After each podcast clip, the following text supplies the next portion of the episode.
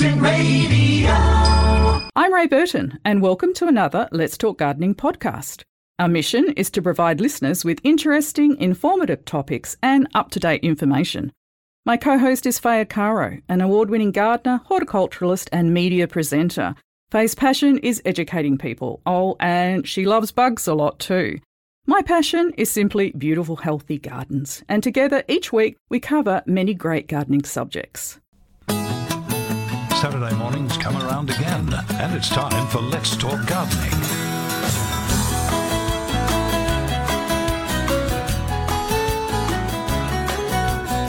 And good morning, gardening friends. What a burst of winter we truly have had in the last week since I sat here last Saturday morning. Special guest in the studio with me today, I have the beautiful Linda Michener from Green Life Soil Co. and not too bad looking either, Daniel Verichetti from Coast Road Palms. Faye's whooping it up somewhere in Brisbane as we speak. Good on her. Thanks, both of you, for coming in this morning in lieu of uh, Ms. Akaro. Now, we are ready to go 9484 1927. Ring in earlier than later. We can give you a lot more time in the first hour than we generally can in the second hour. When you call in, you'll be chatting with Bev Daring and our garden researcher, quizmaster, gardening chef, John Glidden, is always about keeping us in check. And a big shout out to radio superstar Alan Simons for his vibey performance today, as always. And helping him get his groove on was Peter Kelly. Thank you so much, boys. And wrapping up the breakfast program today was our cycling DJ, Jim Crinan. Okay, you two. Nice to see you both. Thank you for trekking in. Thank you. It's Thank you very be much. How's your weeks been? Wet. Yeah. Wet, wet is the best way of putting it. Um, Isn't it just been yeah, wild, huh? from from minimal amounts of rain to this. It's, Yeah, getting hailed upon and Hail and and- cold too. Yeah, you very know, cold. Yeah, yeah. We I think we feel it because we're not used to it, and it just Yeah. it, we're such extremes, and it just came in so hard and so suddenly. It really we, we don't get to acclimatise, No. do we? And I was out walking the dog one morning, and I thought it was clear. I thought I had a break, a window, and. Well, down she came, and we, I got hailed on, and the dog got hailed on, and we we're huddled under a tree. And she was just like, "Can we go home now?" Yeah, and uh, yeah, it was just, it was there was no there was no good times in you know it's for gardening or anything. Very very difficult. definitely been a hard week. So we must talk about. Um, Faye did uh, highlight that we must talk about drainage in our garden, in our pots, things that have been absolutely sodded in the last week, and Yes. what we need to look at with regard to drainage. Because I was thinking about it yesterday, and so many pots. Well, when you buy a pot, it generally has just the one hole in it.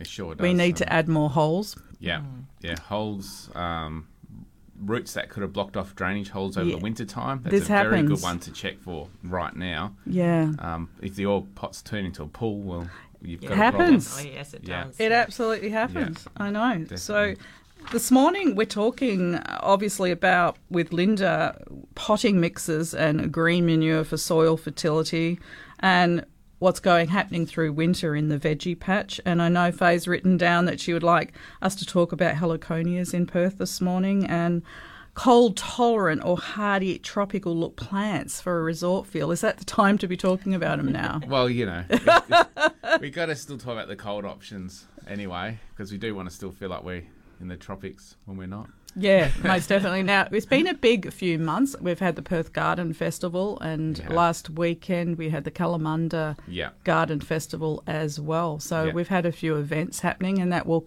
continue on now with lots of open gardens going forward Yeah. uh, for the next few months, the remainder of the year. How have you guys found it all? Um, I know it's a heck of a lot of work. I It's know been that. a lot of work. I know Between that. Setting up Perth Garden Festival is just an epic It job is. of the year to get all the plants detailed, ready to go, get them down there, run it, then bring it all back and put it away. It's a big, Yeah. it's a big task. Do you get um, take get extra people on board with you? Nah, we just run on our Do it small, yourself? small crew. Yeah, yeah. Obviously, um, our families and wives and all that all pitch in a fair bit to help us, you know, get over that extra bit of staffing we need. Um, but yeah, it is full on to get everything ready and looking good and labelled and signed and everything ready is a big epic, epic job. Epic job, Yeah. Yeah, but it's it's worth it's rewarding when you can stand back at it and look at it all and talk to the people. um, it's, it is rewarding. And Kalamunda, Kalamunda's still a good task to get everything ready for that, but it's a little bit shorter. But Yeah. the event itself is very good. Yeah. Like it's very very good. Nice Yeah. setting and all that sort of stuff.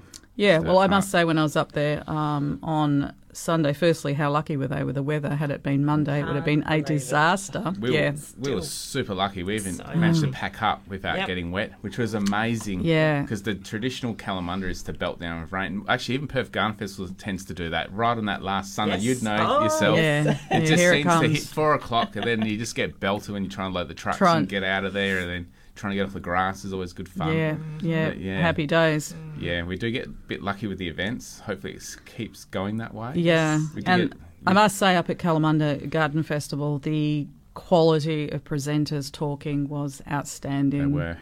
It Yeah, was. It was yeah. extremely good. and I managed to listen to a few chats, and I get lured by the retail aspect, which is very uh, shameful of me. I I should, and I next time will be just trying to, you know, I need to be my purse needs to be taken off me and things I like that. I do know you said try, so that's, Yeah. that's fine. I need to spend more time listening to the chats because where do you go? You can't get better than that caliber that we had. You cannot get better. Yeah, you've got- what we had access to. Yeah. Yeah, you It's do a have a lot of Very good people. mix of both local gardening experts Yeah. and, of course, they bring over the uh, the the Gardening Yeah, Australia yeah. presenters And- as well. And they were very, very good in that they, well, the two that were on our stage were, were Mm.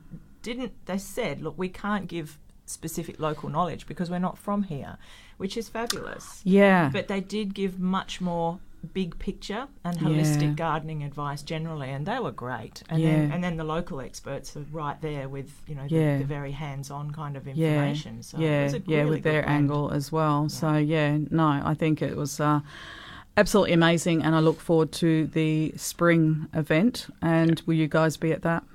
Definitely. Yeah, mm. for Yeah. sure. Yeah, at this point, I'm I'm going. So I've got my name down, so I'm going. I know it's And- hard work, but yeah, I, yeah, It's that touch and feel too that you have the opportunity to meet new people and it is. And, and business comes from that. Kalamunda is sort of my stomping ground these days, where I live.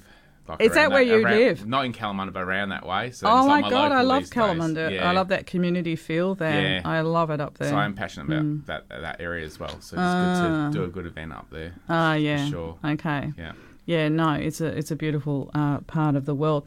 Nine four eight four one nine two seven. Happy to take your calls on whatever you want to talk about this morning. How's everyone survived this last week? I know I didn't personally spend a great deal of time in my garden. Things just had to survive on their own, and uh, yeah, they. It's a bit of a if they're tough enough to survive. If they haven't, oh, that's that's just yeah the rule of life. I think in my is- yard. Even for plants in general, it, it, they have to be tough enough. Yeah. If not, there's no point. mollycoddling things. But There we, not Even in the nursery, there's no point. You need to just have hardy stuff that can carry through. That's the Mm. most important Well, if it won't survive in a nursery, how's it it going ain't to survive, survive in- at home. Exactly. There's no way. yeah. And then, yeah, try to we try to avoid deciduous type varieties for this reason because it is a bit of a downer, having them down all season. Then you know, then have a short warmer period.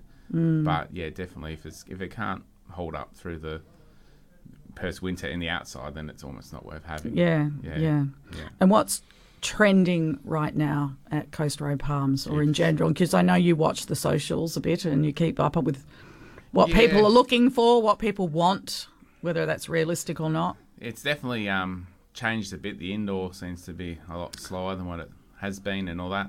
I don't know really what's trending at the moment. It's like the nursery itself, I'd say, is a bit of an all rounder at the moment. Yeah, I think I need a bit of everything at the yeah, moment. yeah, yeah, What people are looking for. Yeah, like one Mm. week something will sell, or another week something else will sell. It's it's getting it is hard to call. I've just put out there it is hard to call what's on trend at the moment. Okay. Yeah, and we've you know probably what's new. I guess we've put out the shampoo ginger and all that in the last. You showed me that on Sat on Yeah. Sunday. That's an interesting plant. Yeah. The shampoo ginger. Can you tell us a little bit more about it? Well, the shampoo ginger went viral about a year ago on, on a Right. the Facebook pages. A lot of people would have seen it. It's where they squeeze the beehive flower and they get a substance out, which And you wash your hair with it. you wash your hair with it. And you uh, And what does I'm it sure a lot of people have seen it online. It's it's quite yeah. It's they use it like as a shampoo pretty much. It's got other properties as well, like medicinal purposes and stuff like that. But the main thing that made it popular was the whole, you know, the whole shower, washing your hair with it. That was the main thing. But it does grow good in Perth, which is surprisingly like we've had this sitting on our back, like on the back burner for years and years and years, just as a trial run, and it's Yeah. always been good, and it's always been good to us. But we just never could get it to commercial numbers, which we finally have got it Got to now, there. where we've got it to be released because we only started with a few plants about ten And years do people p- specifically want it because of its properties or because it's a nice looking plant? What, The plant, the plant itself is not much different looking to any of the other Gin- beehives, yeah, like, like yeah. in the beehive family. Like, Yeah. if you, to be honest with you, the orange beehive plant is a bigger plant. It, the flowers are bigger. Everything's bigger about it. So, but you don't get the shampoo side of it. so, so that's the main thing. Most people want to get it for the flowers and stuff like that, but you obviously Yeah. got to grow the plant out to get the flowers like into a decent size pot. I was saying to you on Sunday on the socials, I've seen that ginger is supposed to be very good for stimulating hair growth. That's and- right. Yeah, and Yeah, I think this has got a link to that to that. video. Yeah, I think that's where it's all come about from. I think they're they're trying to roll with it. But yeah, Okay. yeah, there's definitely ginger shampoos out there now. I've been noticing. Okay. Yeah. All right. Then we've got some emails to do, but we'll go straight out to the lines. We're visiting Maylands. Ellen, good morning. Oh, good morning, everybody. A um, couple of very quick questions, please. I have a very large organic garden at the back of the block of the units that I live in, and all the vegetables, the winter vegetables, are just going gangbusters, and myself and my neighbours are thoroughly enjoying eating them. But yesterday I noticed there were little holes in the radishes, and I saw slater. So I thought, how do I get rid of the slaters? Uh, and the second thing is, I'm growing cabbages for the first time, and they're looking beautiful. But they're great big, broad, kind of paddly leaves. There's no sort of ball appearing in the middle. Is that normal? Yes, patience, grasshopper is the answer with that. Oh, really? Okay. They, they All will right, take patience. they- absolutely. They will take their time to ball up. Uh, it's usually later in the season, and some varieties uh, head quicker than others. Uh, red ones seem to be slower than some of the green varieties, and I think some of the more hybridised cabbages will form heads a bit quicker. So it does depend on the variety, but seriously, it's just time and patience. So keep talking to them with lots of love, and they will head Okay, up. I you. can do that. That's, that's fine. And the wee slaters that I found, what do I do about those? Well, you can make some traps uh, out of one of the, the good things for slaters is strangely enough like yogurt or cream. They seem to like dairy when it's gone on the turn. So if you can get some uh, secondhand like plastic containers and just put a dollop of cream or natural yogurt or something and submerge them into the ground so the top of the containers is at ground level, the slaters will find them and um, they, well, especially when it's gone a bit off for some reason, you'll come out in the morning and they'll be there. Like slaters will like wet decomposing material. So there are other things you can do, like uh, throw down um, potato peelings on a piece of paper or cardboard and just leave them in a pile overnight. And in the morning, you'll find that the slaters will accumulate under there. So again, you can scrape all those up and, and get rid of them. So uh, upturned half orange peels is another common one because they like to get under something that is moist and dark. So uh, anything like that will help. Um, and, and that's probably the best way to control them organically. If you find they're in plague proportions, the other thing that does work on them are the iron based compound pellets that are sold for snails and slugs, but they will also work on slaters. Mm. Iron based. Okay, I'll write that down when I get off the phone. Yep. And if I use something like an eco pest oil, does that is my garden still technically organic if I do that, or is am I wasting my time? Uh, it's technically organic, yeah, because you're using uh, not not a poisonous substance. But the problem is that any treatment that you use can potentially have a, an effect on any beneficial insects and on soil biology and things as well. So, Okay, so it's okay. generally last resort, and if you can Okay. observe and just manage things and and sometimes it's putting up with a few pests for a couple of weeks until the Yeah. beneficials find them and start Yeah. moving in. I, I do that all the time. I never put anything down, and I love it when I see all the ladybirds there at certain times of the year and make friends with a few of the grasshoppers. I try to keep away from anything on them. Mm. Beautiful. Okay. That's terrific. Thank you very much indeed. Good, Good luck. on. Thank you. Okay. Cheers, Ellen. Have a great day. Cheers. Yes, you too. Thank you. Bye. Bye. And now we're going to head to Koondoola. We're in. Hi, Kay. How are you going? Oh, good, thanks, Faye. How's yourself? We're good. You're with uh, Ray, Linda, and Daniel this morning. Oh, Ray, is it? Sorry. That's all right. I've, I've been away in Canada for the last month, and I got back um, a fortnight ago, and my aloe vera sunshine has got this great big long stem growing out of the middle. It looks like it's going to flower. Do they flower? Yeah, definitely this time of year, it's aloe season pretty much. So all your aloes. Because be- I've, no, it's an inside plant. I've had Yeah. it for a couple of years, and yeah, this is the first time it's got this long stem in the back, about ten little bud things on them. So, so they do flower. They definitely flower. Yeah, and it sounds like I'm not sure if you've got aloe vera or a different type of aloe, but Oh, it's aloe sunshine. yeah, sunshine. So it's a different type of aloe. So that's all right. That that they will all be coming to flower now for sure. All mine at home Now, this is the flower. first time it's done it. What flower? What colour would the flower be? Do you know? Mm, I suppose it depends what sunshine is. I think sunshine would be an orange, going by the name, trade name. Okay. Yeah, we'll just Brilliant. have to wait and see. And when the flower dies, I cut the stem right Yep. back to the centre again, do I? Yep, yep, yep. It'll literally Cool. try to fall apart anyway, so you can just cut it. Yeah, straight that's off. right. I, I was so surprised when I come back and saw this long stem sticking out of my. Yeah, yeah. It's Yeah, and and it hadn't had water for three and a half weeks, so Wow. There you go. Loves it. Yeah. But it loves the kitchen window. All right, then. Thank you very much. That's all I needed to know. Thank Have you, Kay. day. Yes, bye. It is a great spot, the kitchen window. I can vouch for that. Okay, having a short break when we return. We're chatting with Lynn and Terry. Stay with us. 23 minutes after 8, you are listening to Let's Talk Gardening. Special guests in the studio with me this morning, Linda Michener from Green Life Soil Co. and Daniel Verischetti from Coast Road Palms. Straight back out to the lines, we're visiting Craigie. Terry, good morning. Hello, people. How are you? We're well, thank you. Okay, I've got a quick question, and it's just basically a general. Uh, it's about pruning. After flowering, it's recommended you prune, you know, to keep the shape and to amass more flowers. Do you only do it once in between flowering, or do you can you prune back a couple of times? I have some mini diosmas, some dwarf diosmas at the back, daisies at the front, and the daisies are quite big. And I was wondering if, if I'm not pruning them enough, or can I do it more than once to keep that shape? What's the go? You can certainly prune more than once, but it will affect the flowers that you're going to get, which is the That's general rule know. that once you've finished flowering, that's when you prune, but to give the plants enough time to regenerate and pump out more flowers. But if it's the size and the shape, if it's sort of something you're trying to keep a more of a formal edge or shape to, you can certainly do it more often, but it will affect flowering. Thought so. That's what I was wondering. Just so it's just the once, really. But yeah, okay. That's all I needed to know. Thank you very much. Well, Thanks, Terry. Good on you. Cheers. And we're heading to Bentley, which is where we all are. Lynn, good morning. Well, good morning, everyone. We're very waterlogged here. Yes. Everything's very, very wet. Yes, indeed, and, And more to I- come. Mm.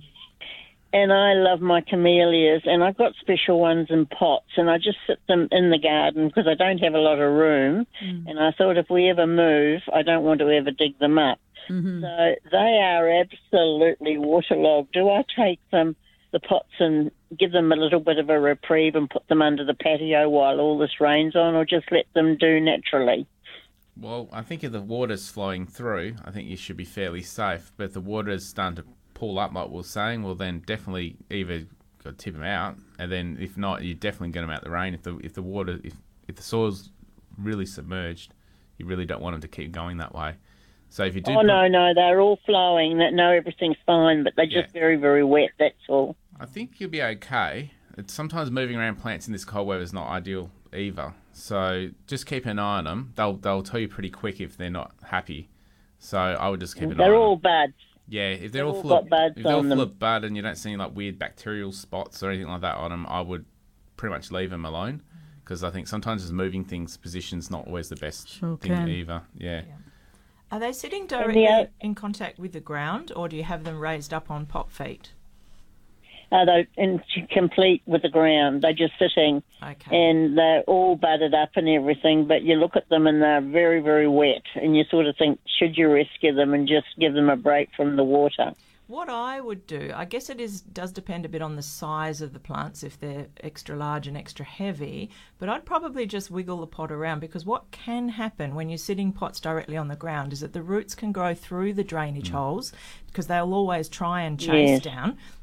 And if that is the mm. case, you might have your drainage holes at least partially blocked. So, if there's any way you can get some help and say tilt up the pot and make sure that firstly it's not attached itself to the ground, but it might give you the opportunity, depending where the drainage holes are, if you've got some that are sort of on the edges of the pot, you can just double check that they're not blocked and you can possibly poke something into them, um, bit of dowel or something Yeah, like that. screwdriver. Yeah, screwdriver, and just make sure that it is flowing because that'll tell you pretty quickly if it's clogged up. Yeah.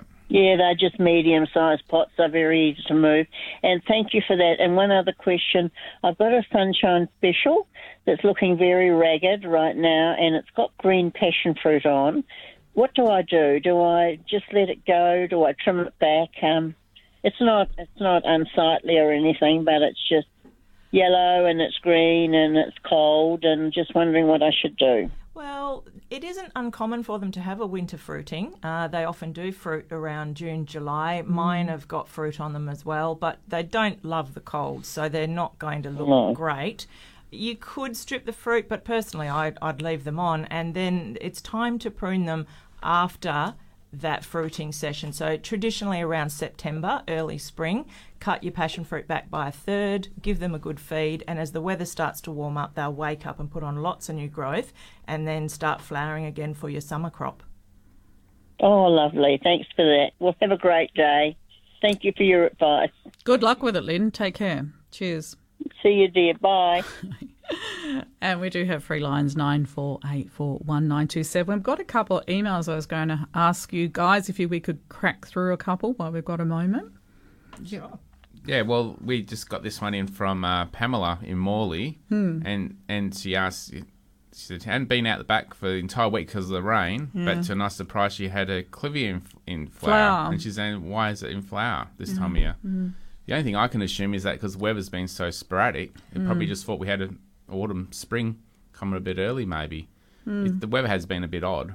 Yeah. Um, I would just embrace it. And it. things spot flower. Things yeah, spot flower. it- it- yeah. you probably won't get a heavy flowering. It'll probably just be like a random flowering. yeah. But I'd say that's all it is. This is just a random event, just because the weather being so out of whack. I'd say. Yeah, But we're definitely in winter mode now. That's for sure. Yeah, we've slid into that in the last Yeah, week. we definitely have moved into that now. So now they have Yeah, to deal with Perth.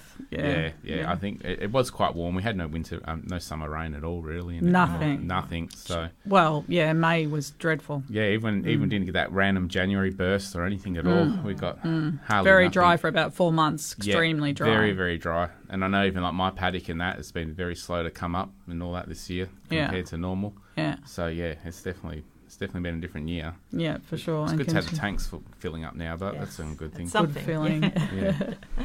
Uh, I've got an email from Josephine in the Kelmscott Hills, and she has got a new puppy. So I'm sure she's got lots of fun going on in her house right now.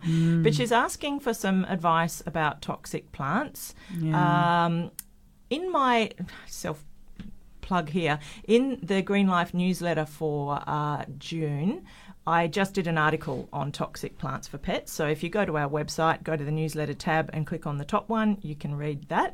But she's specifically asking about Lippia. Now, from all of our research, we don't believe there's recorded toxicity of Lippia, so I think you're fine. Um, thankfully, most animals are pretty smart with, with things, although some are more chewing than others, I guess.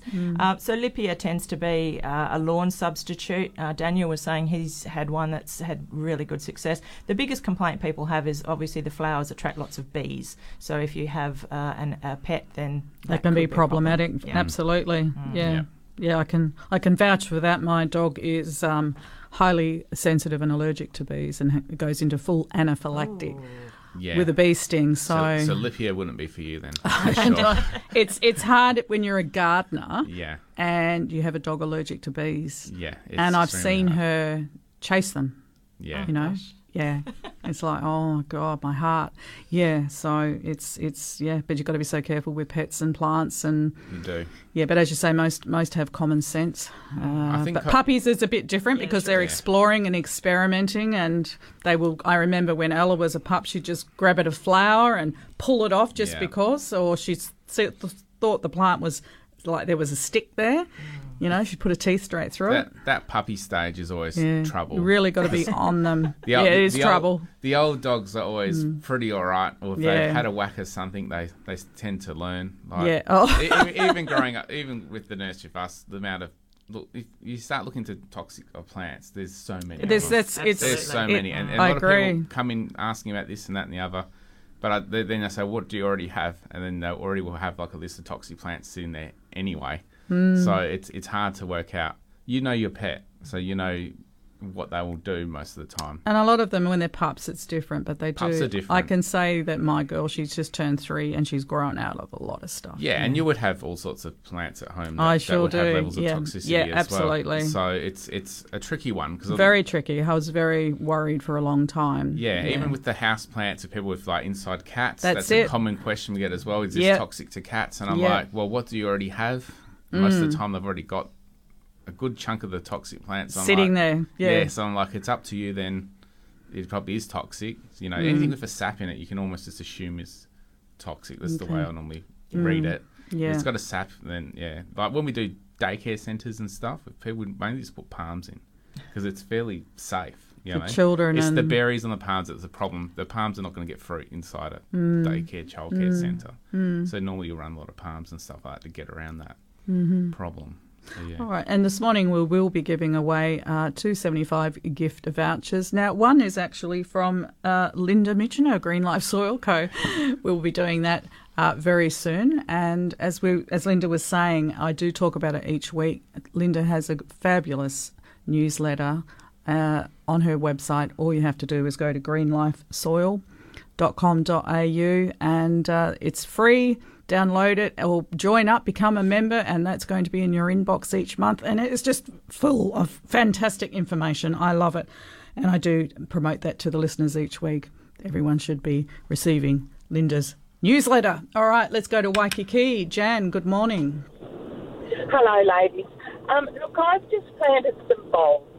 Um, I've got this great big container. My cousin s- sells them, and um, they're a sort of a, a plastic bed about um, metre and a half long, and they have a white dome lid over them. Do you know? Are you familiar with them?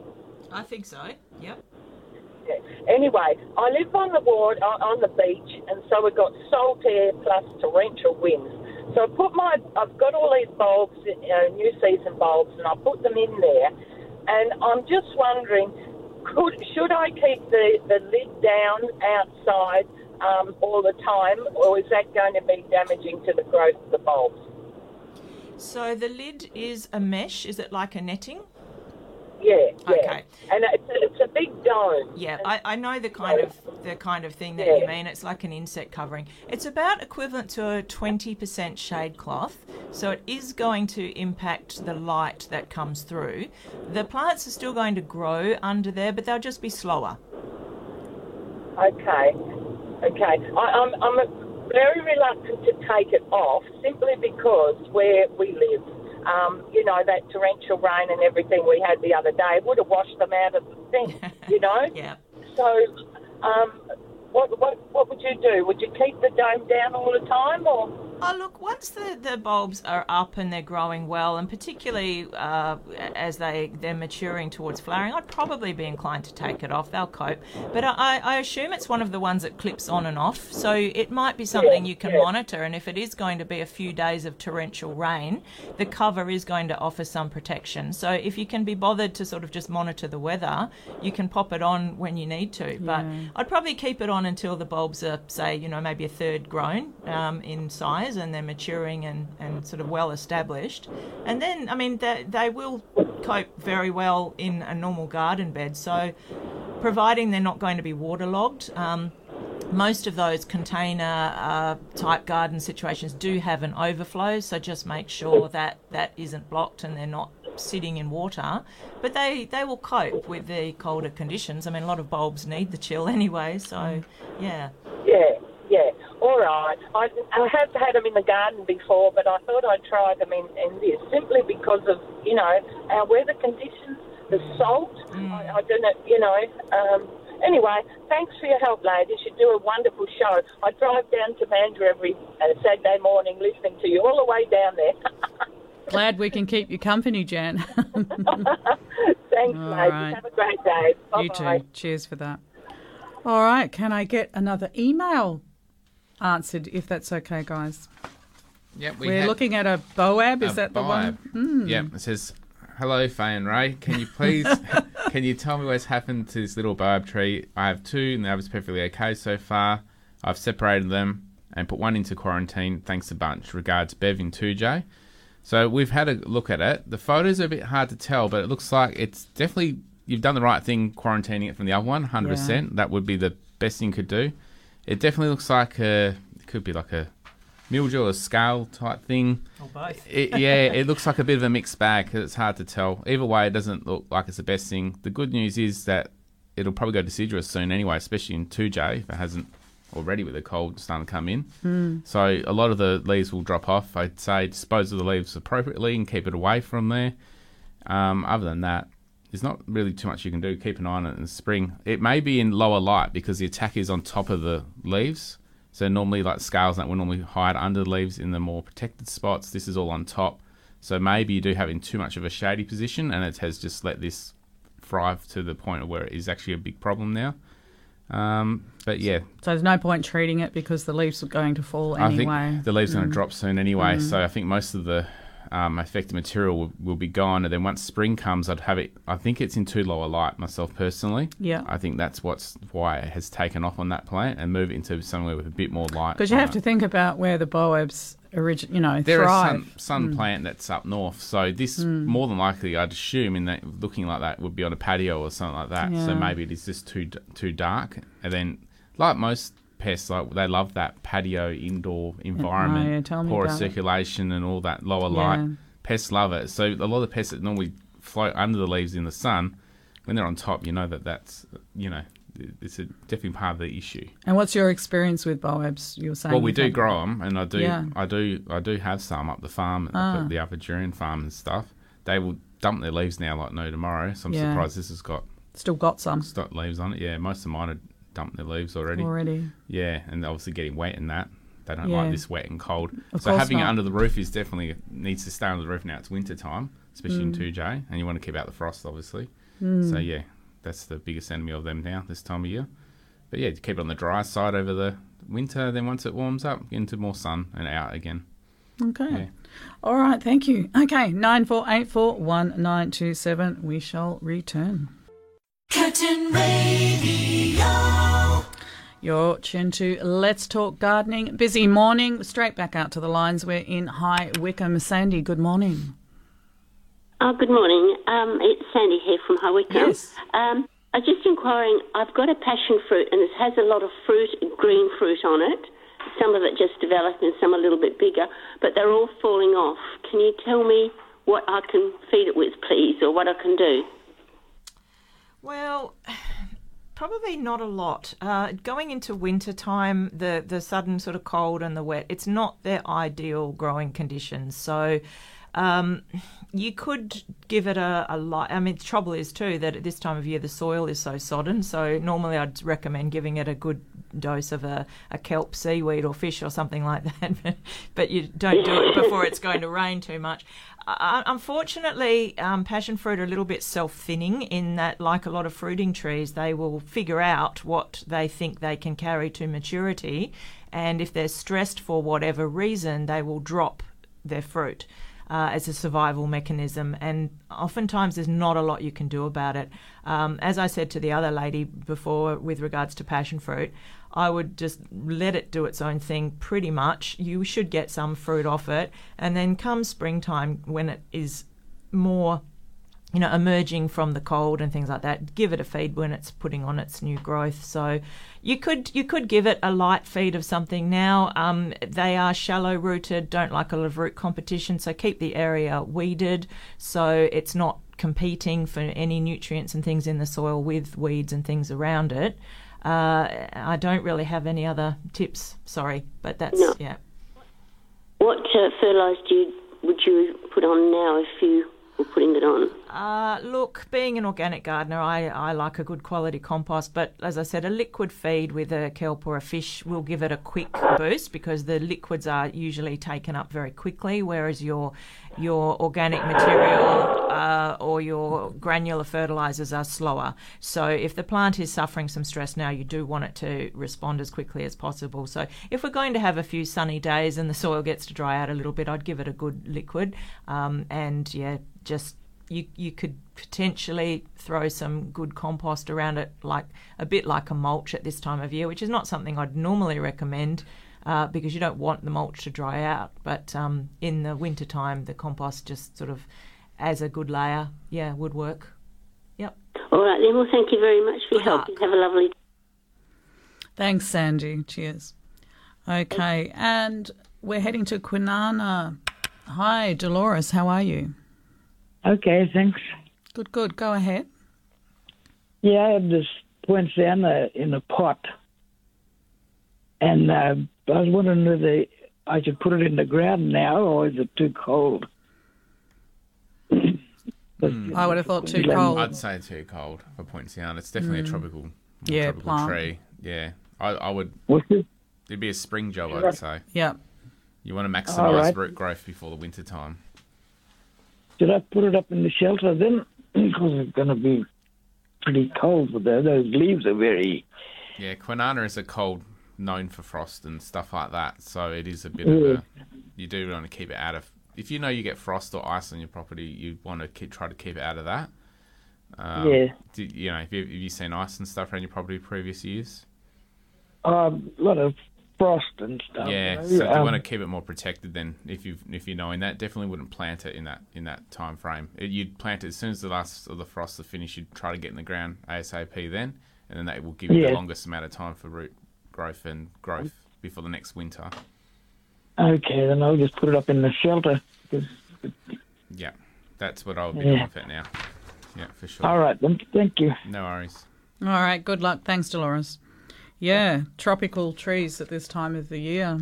Yeah, so obviously some like plants are hardier than others. You can still Mm. plant some. Obviously, people from the hills are like planting like mad now more than anything because obviously you can finally dig a hole in your heavy clay. Yeah.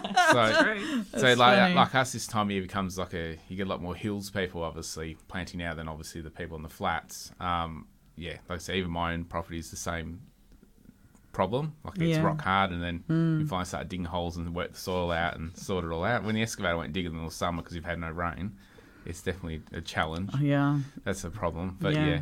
Yeah, so you can definitely can plant like, and there's if you want to plant out now, like there's a lot of hardier palms and stuff like that. You can definitely plant, you know, that are frost tolerant and all that sort of stuff. Mm. Um, obviously, planting out things like heliconias and stuff now is is a bit more dicey, but you just got to weigh it up. Um, if you can put up with the battering and stuff, most of them will be okay, but they will get knocked around. That's Knocked for sure. around, yeah. Most things you put in now will get knocked around. So a lot of people go, "Oh, wait till spring," but then you wait to spring, and then trying to get stock is always an issue, and and just trying to find.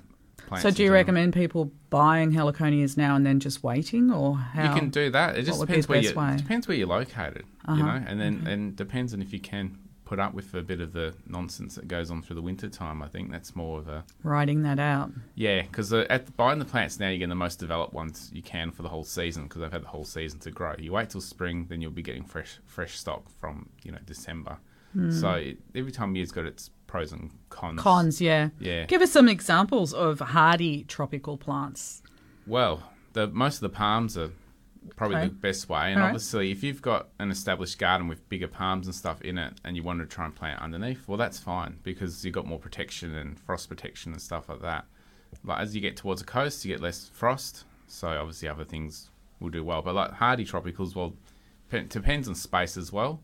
Yeah. that- that's the that's the key. You got to know how much room you've got to work Position, with. mm. Yeah, and position and sunlight and all that sort of stuff.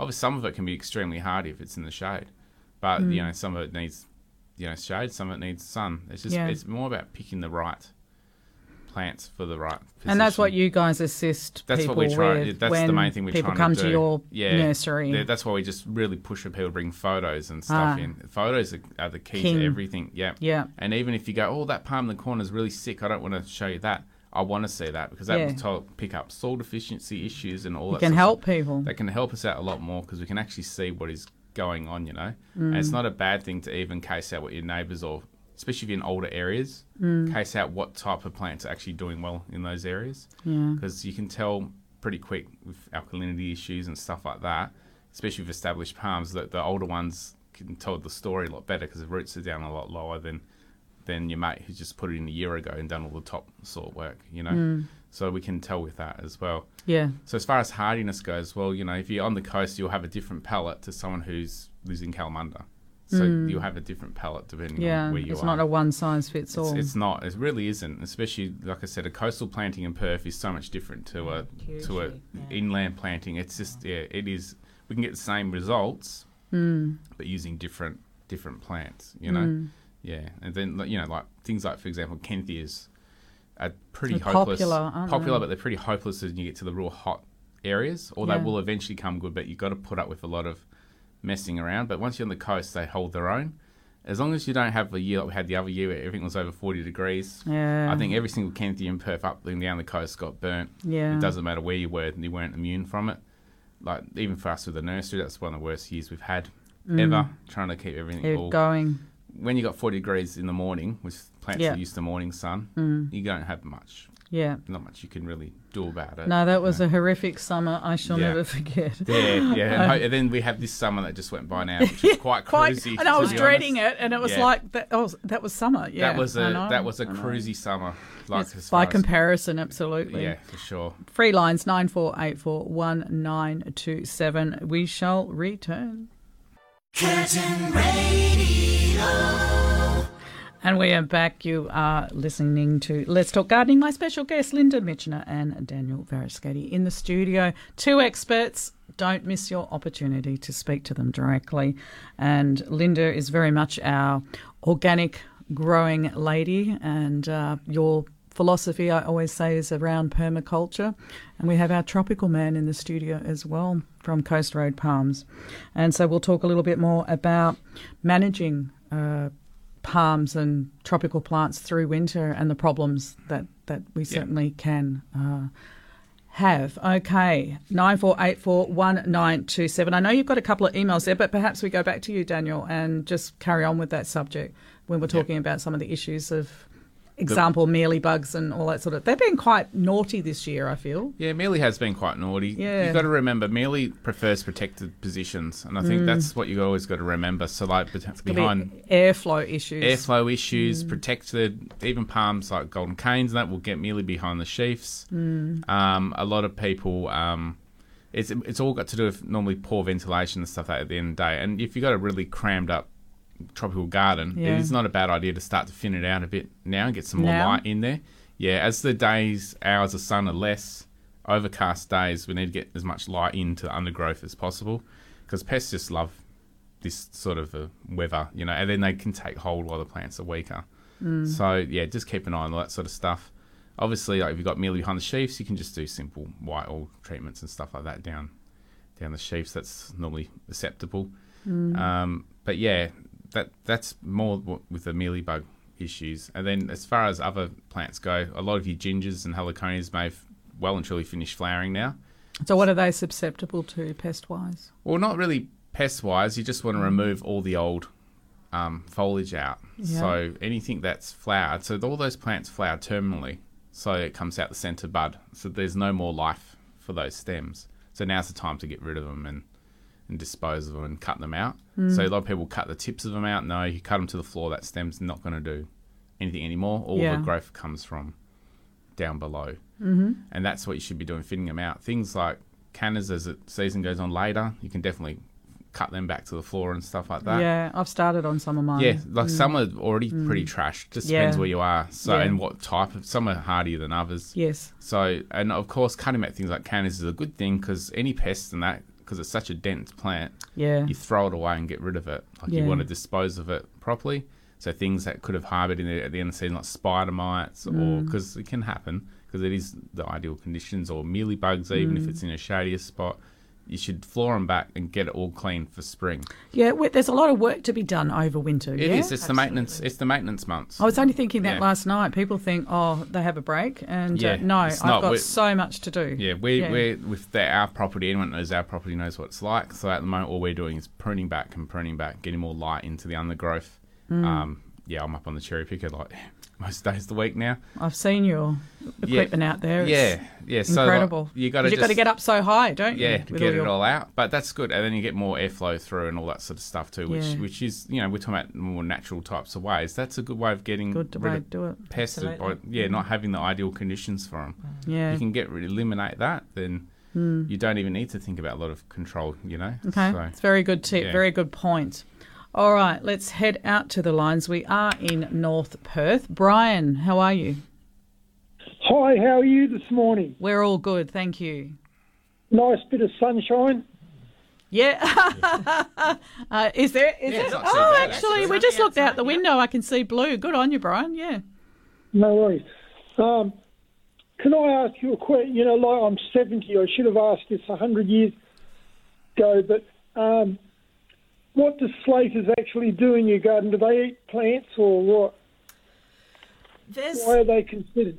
Ah, look, it, there's there's people that will say that they do eat plant material and they seem to cause a lot of damage to seedlings in particular.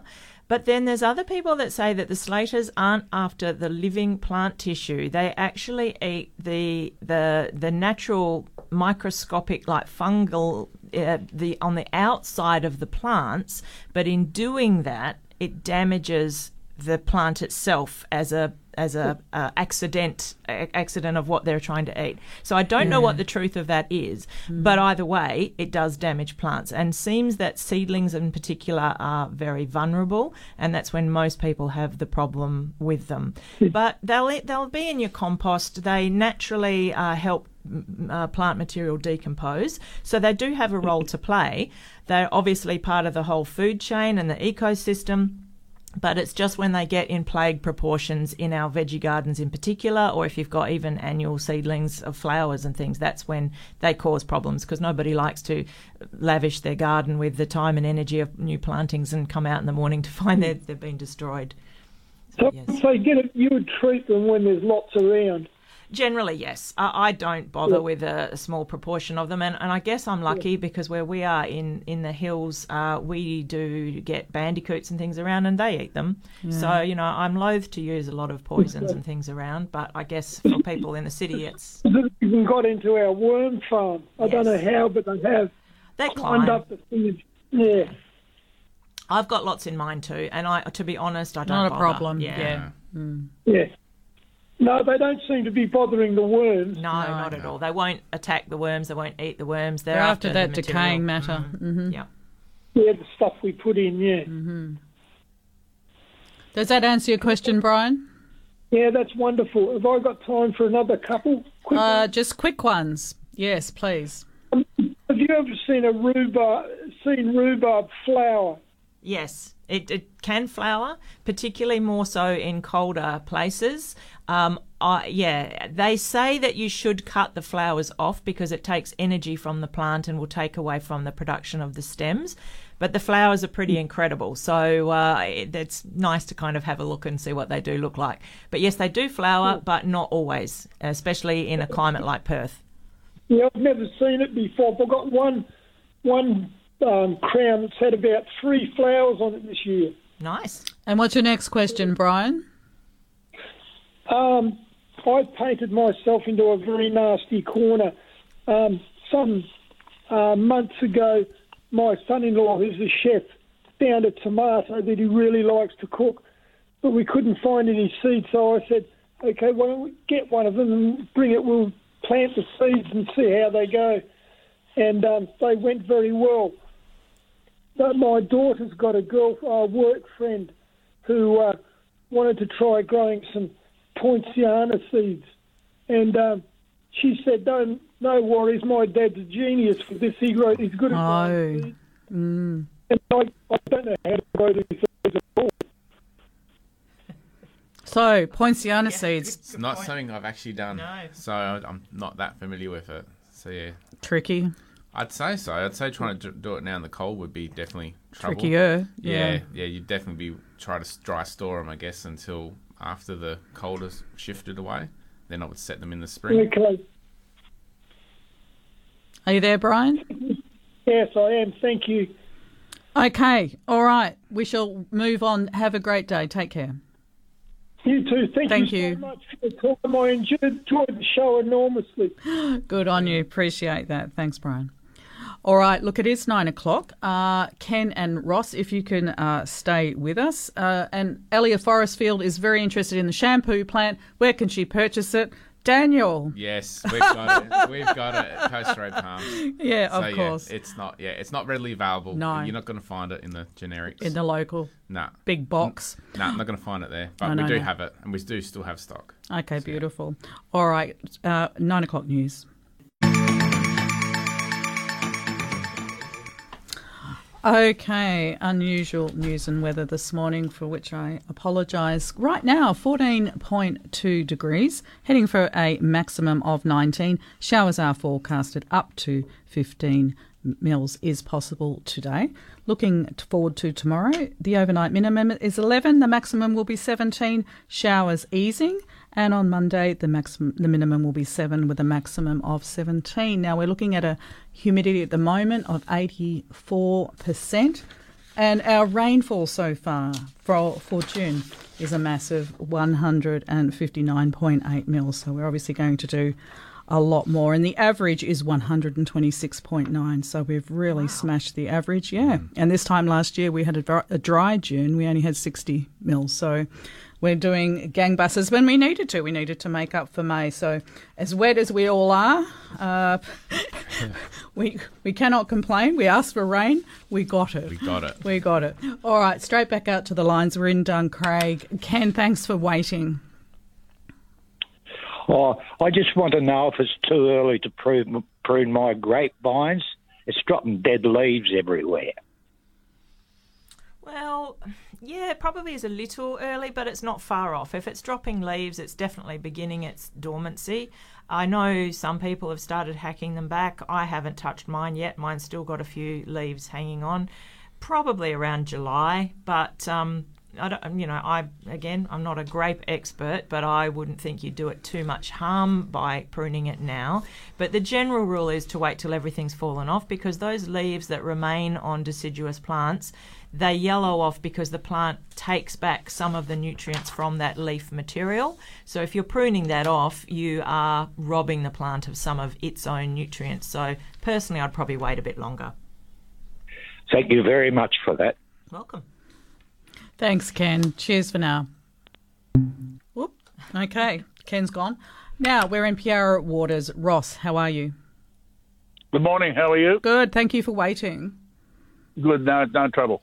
Uh, I've got a, a, a, lovely frangipani tree in a, a big square pot that's been there for about five years, and it's uh, it loves the area. It's a beautiful tree, and all of a sudden, in the last four months, it's grown a taproot through the hole, the drain hole in the bottom, and it's forcing the pot on a on a big angle. So I've got a, a, a, squ- a couple of square metre frangipani tree on a, on a big lean. If I cut the, that root, that tap root, off at the pot and put something there and hold it up a bit, uh, hold the pot off the ground and put something there to stop it again, will it damage the tree? Will the tree go backwards? Well, we're in the winter time now, so anything can happen. But if the pot is big enough, the plant should be totally fine with it. The biggest problem is like Yeah. we're talking about now. So like getting waterlogged. So you're gonna have to make sure that, that root hasn't totally clogged it off.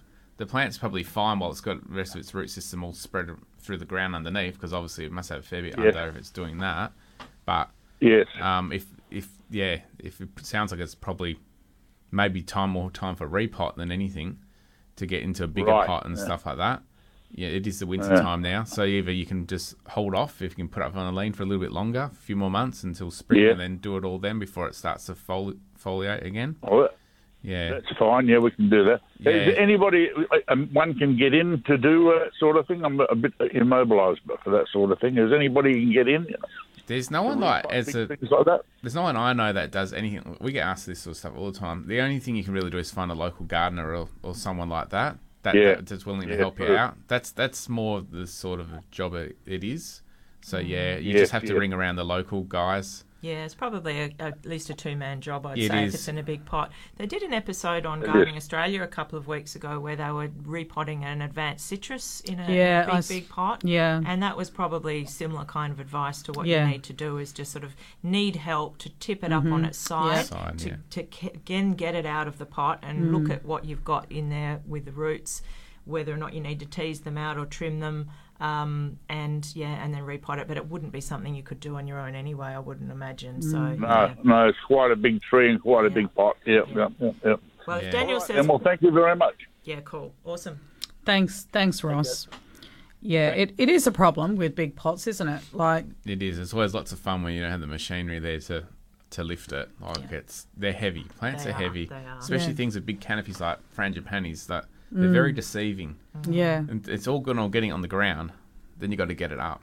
Yeah, that's yeah, the- that's that's another that's another issue. But Yeah. that was very good information on Gardening Australia. I think it was with Josh Byrne, was, and I yeah. did talk about that. And and if it's something he should wait till spring, then now's probably a good time to start trying to find someone a gardening service that he can book ahead because unfortunately a lot of these guys are are so busy, out. They are so so busy. busy. Yeah, so Yeah. book I ahead know. and say, They look, I don't need it done now, but put it in your calendar for all. So August. many, so many of the landscapers are still, as you've probably experienced, are still booked out well Oh, and truly ahead. We totally. can't, we can't find anyone to really help anyone Yeah. anyone. Like they're, Yeah. they're seriously booked out. What So- is going on out there? It's I been like that I- for a long time yeah, too. hasn't hasn't cooled off yet that side of it That for some I, reason. it has not. It Yeah. has not. All right, we're heading to White Gum Valley. We cover some ground on this show. Alan, how are you? Oh, good morning. Good morning. Morning. Morning. Uh, yes, I'm just wondering, you're talking about frangipanis. I've got some frangipanis both potted and in the ground. You know, seemed quite healthy in that, but haven't flowered for a while. Uh, when's the best time to fertilise and what's the best fertiliser to use? To, can you do that? Does that help them flower or not? Well, fertilising is always important. So, yeah, so once the spring hits, I wouldn't really be fertilising too much now while it's cold. It's just a waste of time and money. Not good for anything. Just wait till the spring comes in when they actually will take it up and use it, and just start from the Yeah. spring and, and and and put on its you know on a regular feed cycle. But if the plant overall is healthy, that's half the battle. Anyway, it's always good to get flowers, but yeah, Yeah. yeah, it's just yeah. Any particular any particular fertiliser good to, help them flower or just a general fertiliser? just as a general rule of thumb, like there'll be fertilizers out there that promote flowering. That's what you mm. want to be looking for. Like without naming Yeah. brands or anything, you're just looking for something that, that's designed to promote flowering. That will have the elements. And one of our need. Frangie ladies, Nellie Tuchek, she often talks about adding a bit of uh, potash into the equation. Potash is the general, yeah. To push the flowering, Yeah, yeah. de- definitely. Okay. Yeah. All right. Thank you very much. Thanks, Alan. Bye for now. And let's go to Secret Harbour. Bob, hi.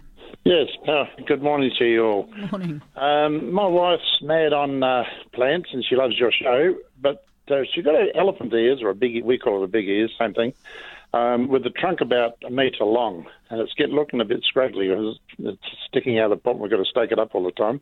Can that be cut off, and will it reroot, or will it kill it? It all depends on what type of elephant ear it is and, and all that sort of stuff too. Sometimes they can be buried down deeper without even actually cutting them off. But some some of the is it in a pot? Is it? Did you say? Was it yes, the it's in quite a large pot. Yeah, it's, once they hit the bottom of the pot, they just keep going up and up. And then winter will come, it'll look a bit scraggly, and spring will come, it'll start to pick up again, and all that. So yeah, you can sometimes you can layer them as well. It's probably a safer way of doing it, where you can like mound up, you know, spagmos around the trunk and try to get to root out like that. Oh, so Yeah, try and get it so to. it wouldn't wouldn't be wise to chop it off and re. Wouldn't do it now. No way. You would do it definitely if you got to attempt it. You do it in the spring, for sure. in the springtime if, Yeah. if we're going to do it at all. All right. Yeah. Okay, thank you for that. No worries. Good on you, Bob. Thank you. Take care. Thanks, love. See you later. Okay, I'm going to give away the Green Life Soil Co. $75 gift voucher. Now, Linda, if uh, the winner gets their $75 gift voucher, what would they, what do you think they could spend it on at your place? Oh, well, for a gardener, lots. What do you lots of recommend? well, I guess it depends on their situation and what Yeah. their gardening needs are. So I would recommend uh, to come on out, especially if they've never been to Green Life, because people always say when they walk in, "Oh wow, I didn't know you did this." And No, you didn't have so that." much. So come on out. Um, our team are very uh, experienced gardeners. They can talk to you about what you're trying to achieve, and then you can go on a shopping spree. So it depends if you're wanting to repot things, or you need some fertilizers, or you need mulch for your Oh, garden, or you need any particular sort of pest kind of issues. We are uh, an organic based nursery, so we don't have heavy. Um, poisons and things there, but we do have some more natural options if you have to go down that route. But yeah, lots of different things we've got. So yeah, come on out and That's what your $75 gift voucher could go towards. All right, you must be a Curtin FM member and not to have won a prize in the last 28 days. True or false? The fleur de lis is a kind of lily. True or false? The fleur de lis is a kind of lily. Give Bev a call now, 9484 1927, and that $75 gift voucher from Green Life Soil Co. could be yours. Go to it. Okay, we've got a couple of emails as well. Can we get a couple more Completed if possible? Sure. so this is one that is sent in by Gail, and uh, she, I think, is near the coast from memory. Oh yeah, um, now near Mullaloo somewhere, and she's growing a grevillea, which uh, is reasonably mature, but it's quite yellow. And she has done a pH test, and she's got very alkaline soils, which isn't surprising if you are near the coast. Mm. And she's saying she uses bore water, so that's likely to also be alkaline. So she's asking what she can do about it. Um, you really do need to work on that alkalinity and bring that down. So uh, some of the more traditional ways are using iron chelate in the soil, a little bit of sulfur, um, or come and see us because we've got a product which is a biochar that's quite acidic and it works a treat for people near the coast to help bring down the uh, the alkalinity of the soil and help with water holding as well. Mm. Uh, but you do need to work that into the soil, which is a bit trickier in an established garden, but over time it can be done. I usually say to people, don't sort of do the whole way around the plant, just pick one side, and then you can come back in six months and do the other side. So, really, if you can work on the alkalinity of the soil, I think that grevillea will be much happier. Happier. yes. Okay, Yeah. thank you. And are we up to date or have we got more? Uh, there's another one here from uh, Sylvia who is making uh, comments about how important it is to be on the lookout for fruit fly. And with the Queensland fruit fly issue that is Here in currently Perth?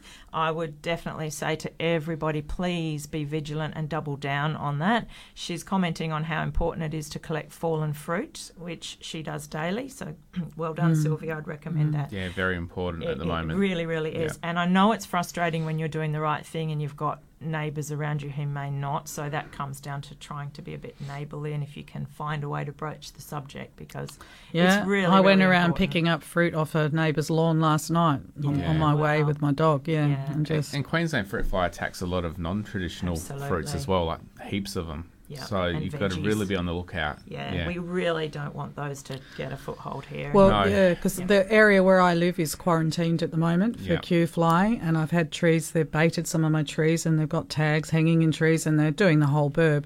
But uh, I was chatting to the girls. There's about hundred people on the ground uh, trying to get control of this issue, and they said that the the Q fly goes after about 300 different varieties of trees. I think that's the biggest issue with it. Yeah. Yeah. A Now- lot, lot of trees that never have issues before will now have issues. Oh, good grief! And more in our veggie gardens too, which nobody wants. So. Oh, heavens. Okay, we have a winner. Of course, we do. Kevin of Bennett Springs. That's Ah, your yeah, the locality. nurseries in that neighbourhood. Can- good on you, Kevin. Uh, $75 gift voucher from Green Life Soil Co. will be on its way to you this week. Let us know what you do with it. Linda's sitting right here, so make yourself obviously known. now, the question was true or false that fleur de lis is a kind of lily. The answer is true. Its name translates as lily flower. Okay, thanks for playing with us. And coming up later in the program, we'll have another gift voucher to give away as well. 94841927. What's next? I was going to. What's What are your thoughts, Linda, on potting mixes with regard to the fact that there's a lot of talk out there with the problems and we can't access the pine wood that has been a big part of the potting mix. Yeah, it, it is an issue. It's more the sawdust kind of things Yeah. that, that people, that some manufacturers are using. Um, pine bark is still available, but it's Mm. becoming a little bit more expensive because Okay. obviously there's, you know, the, the more pressure put on the timber industry, the more demand there is. So unfortunately, it means that your good quality potting mixes aren't going to get cheaper in a hurry.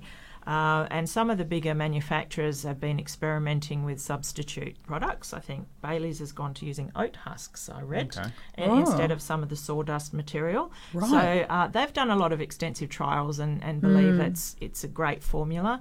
Um, some people out there are saying that they've just noticed it's different, and people sometimes don't like different. Like different, yeah. But you know, I'm sure Bailey's have done lots Their- and lots their of work, trials. yeah.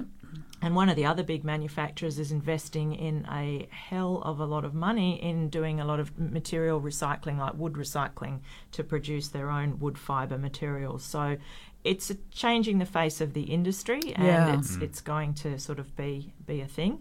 We uh, don't tend to use a lot of well, we don't use any sawdust in our potting mixes, so but we do use pine bark. So that's Okay. uh, um, but yeah, and speaking of potting mixes in winter, you do want to check your pots, particularly after all this rain, because waterlogging is a big thing. It sure because is. with some of the potting mixes that have a very um, high bark content, which is another product that's used in some of the cheaper mixes, in particular, a lot of bark material. That can break down to like a sludge in the bottom of your pots. Oh yeah, I've had it. Absolutely, Mm. and and so that then is anaerobic. It will cause Yeah. your roots to rot, and your plants will drop dead. And, and if you're Mm. not aware of that happening in all of the rain, it can cause some problems. Even like nursery plants with full core pots, you'd be very careful with Yes. the, some of those soils. 'cause they hold. They Yeah. hold water extremely well, Yeah. which is Mm. great if you've got a glass house roof Yes. over the top and you can control everything. Yeah. Not so good for any of us who are No. out in the open. So, Yeah. so in, in our opinion, yeah, potting mixes should be quite free draining, and then it's finding the balance between water holding in summer Yes. and uh, It's and tough one. drainage in winter. It's so tough. Just another challenge. Yeah. Okay, we'll be back shortly. When we return, we're chatting with Roma. Curtin Radio. 24, 24 minutes after nine, you're tuned to Let's Talk Gardening. My guests in the studio this morning, Linda Michener from Green Life Soil Co. and Daniel Verichetti with Coast Road Palms. And we've been working them quite hard. Some more emails to talk about. We're in Yokine, Roma. Good morning. Oh, good morning to you all. uh, I was just wondering when is the right time to prune a mango tree? Because ours is massive and it really needs coming down. I'm not that familiar when, when the correct time to do it is, but I Yes. should say if it's a problem plant to give it a prune now, I guess. But it's probably not the ideal Well, time, but it's, it's probably when you got time, it's really the ideal time for that sort of thing. Oftentimes, that's the truth for just about everything. Every- in life. everything in Yeah. life. Yeah. Well, look, the general rule of thumb is when they've finished fruiting. Yeah. Um, because it gives I the plant time to recover Mm. before it then sets new flowers and fruit the following season. Yeah, the last thing you want to do is to set fruit again, get top heavy, and snap off That's with a real ugly break or something like Yeah. that. That's more of a problem than So would it be Yeah. September? probably. Mm. But if it's if you can see it's gonna be a problem, the rain's gonna weigh it down and smack the branch snap. Well, I'd probably just take it off myself, you know. But yeah, But you reckon the best time is September? yeah. If you don't see it's going to come a real problem, I'd probably wait a Well, it's bit. over. It's hanging over the shed, you know. It's gotten quite big. Yeah, so you know what's going to happen next. It'll load up with fruit and then probably snap. If Well, it's it would like have finished that. fruiting yeah, for the season would now. have done its dash. So yeah, I, I suggest. just Yes. like you don't want to open the, the trunk up for. Well, you don't want water to sit in Inch- it. no. That's the general rule of thumb Mm. for winter. You don't want to do a fresh cut and have water Mm. pull in it. If you're going to have to do it, obviously put a slant cut, hopefully on an Mm. angle where the water's not going to pull on top of it. But yeah, So really speaking, it's better to wait until If you can. September. for those sorts of can. things that can have water entering, then yeah, always should wait. And you've got a fig tree, Roma? Yes, yes. I was wondering when that's the right time to prune. Uh, I know they say usually when the just after fruiting. Yeah. When the leaves fall off. Yeah. They're Yeah. starting to fall off now. Yeah. A- again, right. deciduous trees, I, I would be taking them down in, in winter generally. Yeah. Yeah, that's- So, that's a bit and shaping them up. Yeah, Mm. definitely. Yeah, it for is a bit different from your mango, but Yeah. yeah. So soon for You your would fig do- tree. You would do it now, for the fig tree. Yes. Well, Yes? June, July, yes. And you yeah. wouldn't be doing any major cuts anyway, normally in a fig tree anyway. You're just more doing the thinner wood, so it wouldn't be that much of a problem. Just take it down because it's a bit tall. Yeah, yeah, that'd be the way. Okay. All right. Thank you for that then. All right. Your show. Thanks, Roma. Thank Cheers. you. Bye. And we do have some free lines now, 94841927. Can I get you to respond to a couple of emails, Daniel? Yeah, we've got an email here from um, Ray, and, and they've asked, they said, noticing Queensland there's palm that grows magnificently everywhere, and it has the red stems in the middle of it. Believe the common name is red lipstick palm, Mhm. and that's exactly what it is. Why isn't it available in WA? It's really hard to grow. It's like almost impossible. We do bring them in for people, but we don't sugarcoat it. The chances of growing are quite slim. Because of our climate. It's too cold. Too It's- cold, people yeah. think it's too hot. There's no way. It grows. It actually grows really good. If I can get them in spring, you can actually grow them really well through the warm months. It's no problem at all. But like um, once it gets cold, then they're trouble. There's word from customers that brought them here before around the Hillary's area reckons they've got them going. Someone in Mandurah reckons they got it going. Seems to be where there's no frost. They seem to Mhm. be able to go. Your odds of growing it still slim as anything. It's definitely not a generic garden plant. That's 100% what it definitely is not. Mhm. So yeah, it's it's a bit of a roll of the dice. But we do we do generally bring them in in the spring. We haven't got any in for a few years because there hasn't been much around anywhere. Yeah. But um, we probably will have some in this spring. If you really wanted to try. Alternative alternatives. options? There's some really rock Mm. solid alternatives. You can there's like they're not as red. That's the downside to them. But there's things like redneck palms, which is still not very common in Perth, and grow here quite easily. Okay. There, there's so many other oddball palms of different colours and stuff that can be used. Worth instead. exploring, Worth isn't it? exploring, yeah. Mm. And and fortunately, like a lot of these palms we do in just low numbers. You know, they're hard to get seed, hard to get to get them going. But once they're going, they're good. But redneck palm is definitely a good option for someone. You do get that fairy red trunk on it. Um, it's actually quite a nice palm. And then you know, there's other things like you know blue canes and stuff like that, and flame flamethrower palms that throw red leaves out. But Mm. we don't have any at the moment. It's it's just depends what we've got going at the time. We do have them in production. Hopefully, we'll have them next spring. But it all depends what the winter brings us. And if well, they're young, they're, they're troublesome. When they're older, they're they're easy. So Hmm. you just got to wait and see. Yeah. Yeah, but definitely lipstick palm is, is a challenge. It's it's Okay. definitely something for people who are up north more than Okay. anything. Okay. Yeah. Good information. Thank you. Let's go to Mandurah. Cheryl, how's it going? Hi, Ray. Hi, good, thanks. Um, I was lucky enough to get a free ticket from you guys for the Kalamunda Garden Festival. Wonderful. And um, I, I made way, way up there, and it was absolutely amazing. So I really wanted to thank the two people that are with you today and um, the uh, talks. I went, spread myself across all the three um, pavilions for the talks. Yeah, and the, good on you. That's good. it was just a wonderful, wonderful time and just tops all of the other garden festivals I've been to. So thank you so much for all the time and the effort and the volunteers, the professionalism, and the um, topics covered. It was fantastic. Yeah, well, I think it's great feedback because we've got uh, two exhibitors here sitting with me this morning, and of course, it is such a a big thing. It's a heck of a lot of work for them, but to hear this sort of feedback, you know, it makes it, you know, they they know it's uh, it's very positive, very worthwhile. And I'm with you as I, I went from the spectator angle, Cheryl, and I just thought it was uh, fantastic. So we'd have we have different glasses on, yeah. I agree. Re- really well done, and thanks. Hope hope to get there again next year. Ah, yes. Well, there's another festival coming up in September, but that yeah, Sept- thanks to the next one. Yeah. Mandy and Andrew uh, who uh, run uh, Kalamunda Garden Festival. They do an amazing job. So yeah, it's uh, four four events, four festivals a year now, which is uh, sensational. And what talent, hey! So look forward to the next one, uh, September. Spring will have arrived. Absolutely. It's the first Absolutely. Sunday. First Sunday. First Sunday of every Western season. So spring, summer, autumn, winter. Yeah. Yeah. Yeah. First Sunday. Good So one to put in your calendar. diary. Yes, Yeah. exactly.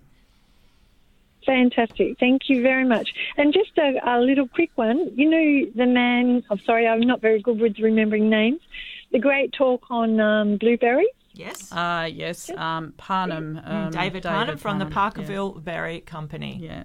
Yes. Is that a retail or a wholesale um, berry company? He wholesale. wholesales his plants through to other commercial nurseries. So you can certainly buy his plants. He also does his own liquid fertilizer, which you can get at some good nurseries around town. Uh, he does Yeah. have a Facebook page, so if you or, and a website, obviously. So you could reach out to him through either Facebook or his website and find out where your nearest stockist is. Because he's okay, I know that you have got it at, at Green Life, but it's a little bit far. Fair enough. yeah, no problem. Thank you so much, everybody. Thank you. All right. Good. Thanks for your call, Cheryl. Thanks. Cheers for Bye. that. Okay. And can we clear another email? Is that possible? I know I'm working you too hard. No. We did have that email from Jenny Napier about the Poinciana tree with lots of seeds and how to dispose of them. Well, we'll try and nut it out. I think Mm. it's just a matter of just throw them away, I think. We're not quite sure what she meant by dispose, whether Yeah. she's. It sounds like yeah. the plant's healthy. That sounds That's like a good, thing. with the Poinciana, and it's in Beechboro as well. So it sounds like it's a good, healthy tree. But as far as disposing goes, well, I don't really think you, you could safely compost them without them germinating. Well, that's that, that's. But that might be something you want Yeah, to do. they I may know want it somebody to else was wanting to germinate Yeah. Poinciana, so if we can Yeah. connect him with yeah, then it'll be all sorted, won't it? Yeah, Absolutely. But yeah, I don't think there's any special way. I think the main thing to do is just make sure. I guess the main thing to do is just make sure you throw your, your rubbish out in the area that you're in. Don't take it to different suburbs with all these weird fruit flies, and Problems mm. going pro- on. problems, pests. There Yeah. just seems to be stuff going on everywhere. So yeah. Yeah. just make sure you dispose of where you are. Do Yeah. not go take it to other shires. I guess that's probably the best Mm. advice, really. Do But you yeah. have any updates on the uh, the gall? What am I now The thinking of? gall wasp. thank you. Senior moment. So- so Citrus many gall wasp. Yeah, I know. Well, I believe I was looking at this the other day. I think the ag department says up until the end of June, roughly, is the time Correct. to prune out. Yes. If you leave it any later, what can happen is the sappy new growth is more attractive to them in the spring. Yeah. So if you haven't already done so and you're wanting to uh, inspect and prune your trees, you better hop to it and, Mm. and get to it. Do it so, now. Yeah. Yeah. Yeah. And Um, you'll see if there's any damage. And and okay, going forward, how can we stop it from repeating again? it's, so hard, isn't it? It really is. It's very unfortunate. I, I know some people are heartbroken with their beautiful citrus that Mm. has really been hacked back to a stump. Well, mine's pretty well Oh. there, you know. The, the other thing that you Mm. can certainly trial, the Ag Department is, uh, I believe, recommending it as something to trial, is using a very fine uh, clay, Clay. which we have at Green Life. Yeah, so the yeah. $75 voucher winner can come and get some clay. But it basically is a very, very fine kaolin clay that Yeah. forms a slurry with water very readily. And so uh, mix it up, agitate it in a spray bottle, and coat the plant. And they recommend that, I think, in spring because it makes it less uh, attractive to the wasp to strike the tree in the first place and harder for insects to get their little egg laying bits through it because it Yeah, so you've got nothing to lose by doing this. No, and what about exclusion netting? What are your thoughts on that? I guess you can do that, but then you're affecting your pollinators. That's- so that's the timing of that is Mm. really important. So and it's knowing what to do and when to do it. Yes, yeah. This is so crucial. Yeah, and and again on their website, the Ag Department does have a calendar what they Mhm. recommend doing at certain times of the year for treating.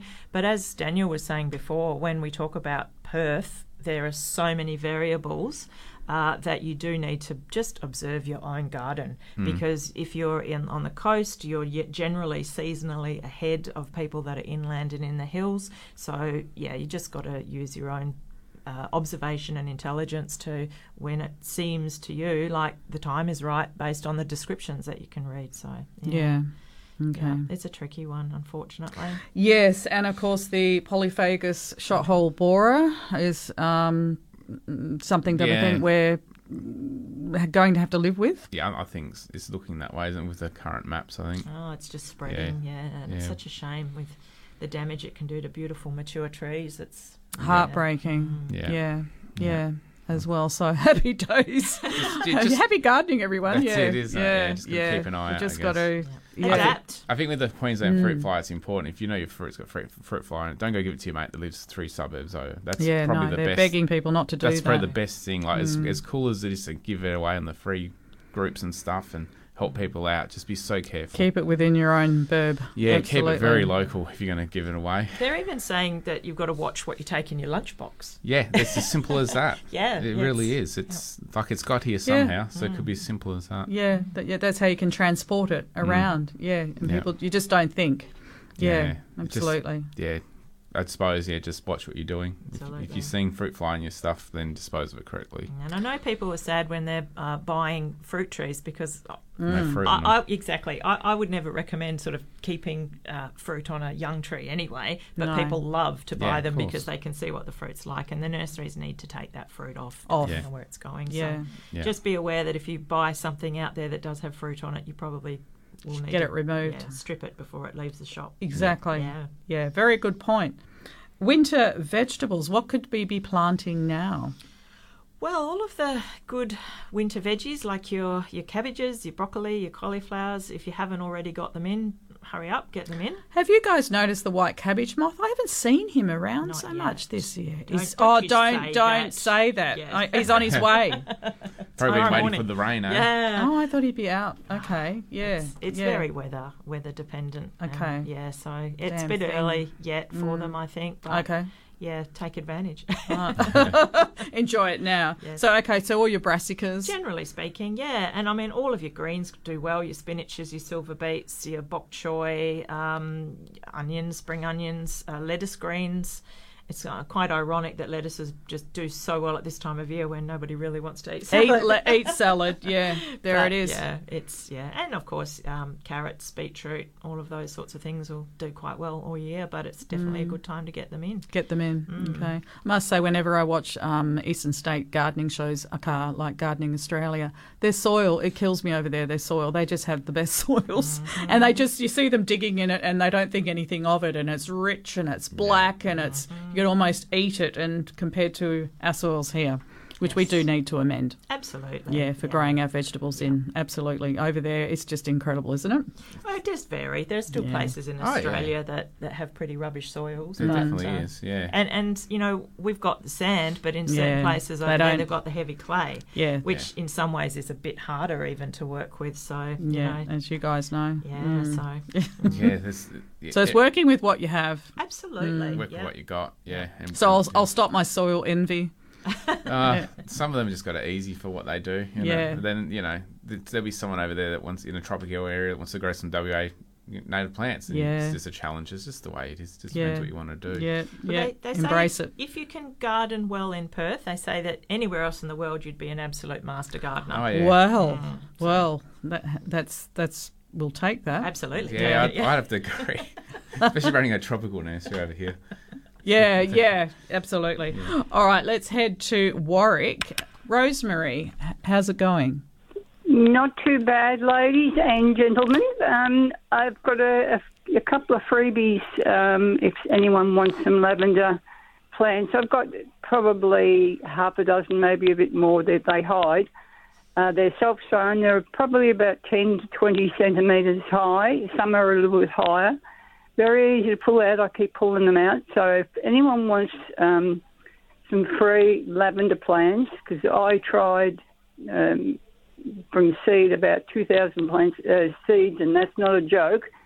But uh, because I've got lots of um, uh, lavender plants in the backyard, and they just reproduce willy nilly the dirty things.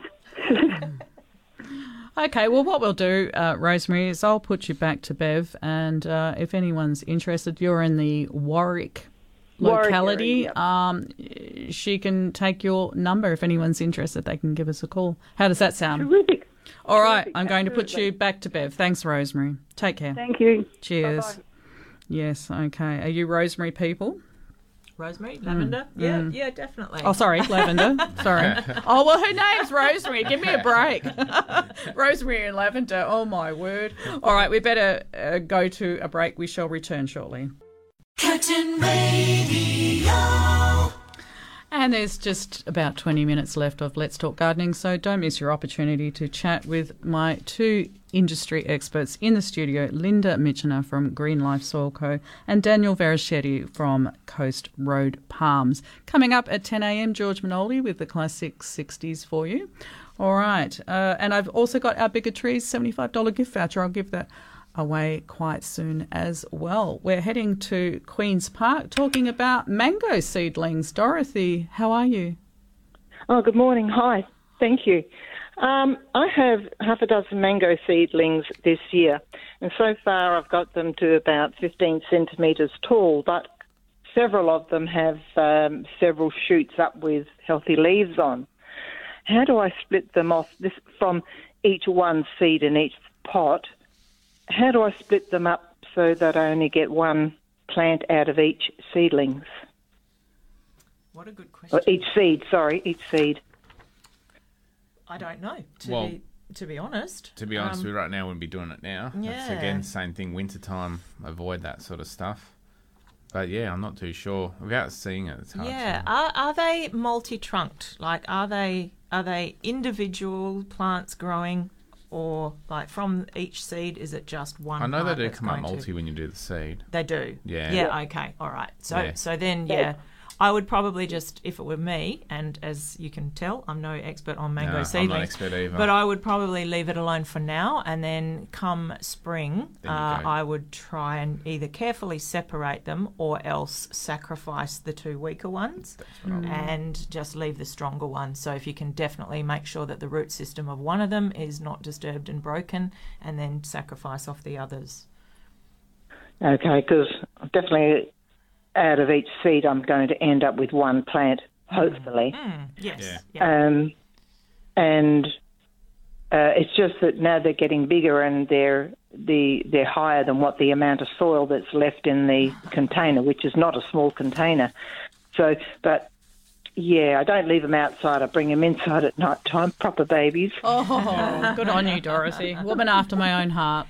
If you had it protected and sheltered, and it sounds like you're really nurturing them and looking after them, you could Mm. probably pot them up and they wouldn't be set back um, at this stage. So if you're concerned about the lack of space, you could certainly increase the size of the pot they're in now, but definitely keep mollycoddling them and keeping them warm till through to spring. Yeah. Yeah. That's what it's all about, keeping them warm, because I know if I leave them outside at night time, they'll be dead in this weather. But they will grow. To, I know they will grow to be beautiful fruit, uh, fruit-producing trees, having some already and given many away in the past. But I wasn't the um, architect in the beginning. This is my learning how to do it period. Awesome. Um, so, okay. Thank you for your information. Good on you, Dorothy. Go well. Thank you. Bye now. Bye now. Okay, temperatures jumped up to 15.4 degrees. We're heading for a maximum of 19 today, and showers are forecast. Certainly rained a bit overnight. I heard It it. definitely rained overnight. Yeah, Yeah. it's very wet this morning. Yeah, it, looks it was. beautiful now. Looking out the window, Doesn't that look really stunning good. out there. Yeah. Okay, now, guys, are we on top of our emails? I think so. Uh, oh, there's one here. This is just an anecdote that it's quite interesting, talking about the uh, shampoo ginger. Yeah. Somebody, uh, Elizabeth, has said, here is another true story. Many years ago, when visiting Bali, a young local man showed me how to make shampoo with an apple blossom hibiscus flower. Holding it upside down, he rapidly and repeatedly dunked it into a mug of water. It frothed up really well, and he said, this shampoo was the reason why Balinese women had such beautiful hair. Oh. There we go. There you go. See, it's amazing, There's isn't probably it? yeah. There's all sorts of properties in a lot of these plants that we call ornamentals. If you know what you're doing with Absolutely. them, You know what you're It's doing. Especially a lot of the gingers we do. Like a lot of people go, "Is this edible? Is that edible?" I'm like, "Yeah, if you know what you're doing with it, you've got to know what you're doing." So a lot of it we'll just sell purely as a ornamental. Yeah. But if you do know what you're doing with it, then you can do a lot with them. Like in the ginger world, there's you know torch gingers which they you know cook with and do, make laksa or whatever it is out of all those. They and they all grow well here as well. Mm. So there's a lot of them. We we're just used to in Australia using a normal ginger. Yeah. And, and that's that. You know, it's us. We we really are set in our ways. You know. We need to experiment more, yeah, reach even, out more, Even people ourselves. using galangal is like people Yeah. are not even familiar with that, and that Yeah. and that actually grows extremely well here in Mm. Perth, like really Mm. well. Even just as a generic garden plant, it's it's a good leafy plant, and you can use it. And Mm. if you've ever brought galangal at shops, you know what it's worth. So it's well worth growing. Yeah. yeah. Oh, thank you. Okay, we're talking about a native frangipani. Linda, good morning. Yeah, good morning to you all. Thank you very much for your program. Um, my, I've just come back from a walk and my I've got a huge native frangipani tree that's dropping its leaves as it, you know it does every year, but I've never noticed there's, there's all these, um, and I know it's an insect, these nodules on the back of the leaves, like tiny uh, pinky grey nodules. And I wondered if you knew what it was. Mostly Psyllid. scale. Yeah, a scale or a Oh, psyllid, it? possibly. Or a yeah, psyllid. Yeah, yeah. And uh, is it just a seasonal? Um, like, I mean, the trees, I could never uh, spray it because it's huge, but um, why is that? I've never had it before. Well, sometimes it is a seasonal thing. It, pests can move through suburbs and districts, and if the weather conditions are right, then their numbers can explode. Um, Especially in a Right. drier year like this year, because we haven't had any rainfall, or anything. Anything No, can, can no, happen. fair enough. That's the beauty Yeah. of a deciduous type plant. At least you can get rid of it or dump it. In. Yeah, well, that's true. You have to break up all the leaves. Yeah, Yeah. yeah. I'd suggest if you can get a photo of it. Yeah, I um, was thinking we that can, too. We can probably diagnose it, or you can send it into the My Pest app reporter uh, through the Yeah, Ag department, which is free. And Yeah. uh, that's a very good thing to do anyway, because it does help them track where there are new pests and issues and things in suburbs. And your knowledge is then available in their database to other people, so Yeah, it makes yeah. us all better. So yeah, No, that's good advice. Thank you very much. welcome. Thanks, Linda. All Bye-bye. right, let's go to Sawyer's Valley. Karen, h- how's it going? Yeah, good, thank you. Good. Um, look, I my, my friend and I have just come back from a trip at, to Cairns, and we just love palms. But what I what I'm interested in is getting um, palms that um, produce something edible, like fruit, but, but but something that you don't have to wait like you know 20 years to get a date off of it or, or whatever. So unfortunately, palm fruit is is like that. Unfortunately, even the big date palm farms, they're all aged. You know, nothing's young. So, like, yeah, obviously you Right. obviously got edible dates, and you need to have males and females to, to do it. And real easy Yeah. palm to get edible fruit off is the Butia palm, the Butia capitata. That does extremely well, especially in the hills. Very good with cold. So is the edible date, but the but that palm flies under the radar. You can make jams, wines, all that sort of stuff out of that, and it's a very solid palm. Any of Mm. those palms that are Oh. silver toned are very hardy. Okay. So yeah, yeah, is it fast growing? no, none of them are. That's the that's the downside. But they they're cool palms. Not many people ask for them, unfortunately. But like you go to any of our yards, we've got them all. We'll chuck the Butia seeds in the fridge over the summer, and we'll eat Right. them. They they're good. They're good uh, fruit. You know, Hmm. they can taste a bit funny if they're on drought type conditions, but if they're irrigated, they taste pretty good. Yeah. Yeah. Oh, okay. Well, but they're um, easy easy to grow, just time consuming. That's probably the way of putting it. But what what time are we looking at? You know, like how many years? Oh, yeah. I mean, These are these are palms that take up to twenty years to, to get like productive type fruits off of. Oh, fifteen right, to twenty okay. years. Yeah. Um, if you baby them, you might be able to push them a bit, but yeah. Okay. Um, and also, I, I have a, a, a quick question for Linda. Um, I have got the most terriblest plague of aphids this year.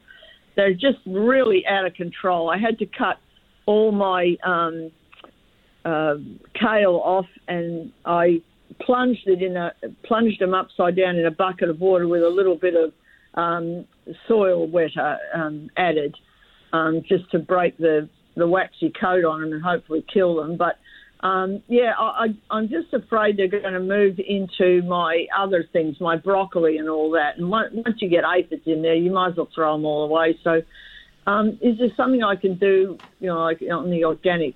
Um, So, thing that- Karen, I have to go to a break. So, what I'm going to do is end your call. And if on the other side of that break, Linda will answer that question for you, can you stay listening? Yes, yes, okay. All right. Thank, thank you very much, love. Thank you. Talk to you soon. Thank you. Yep. Okay.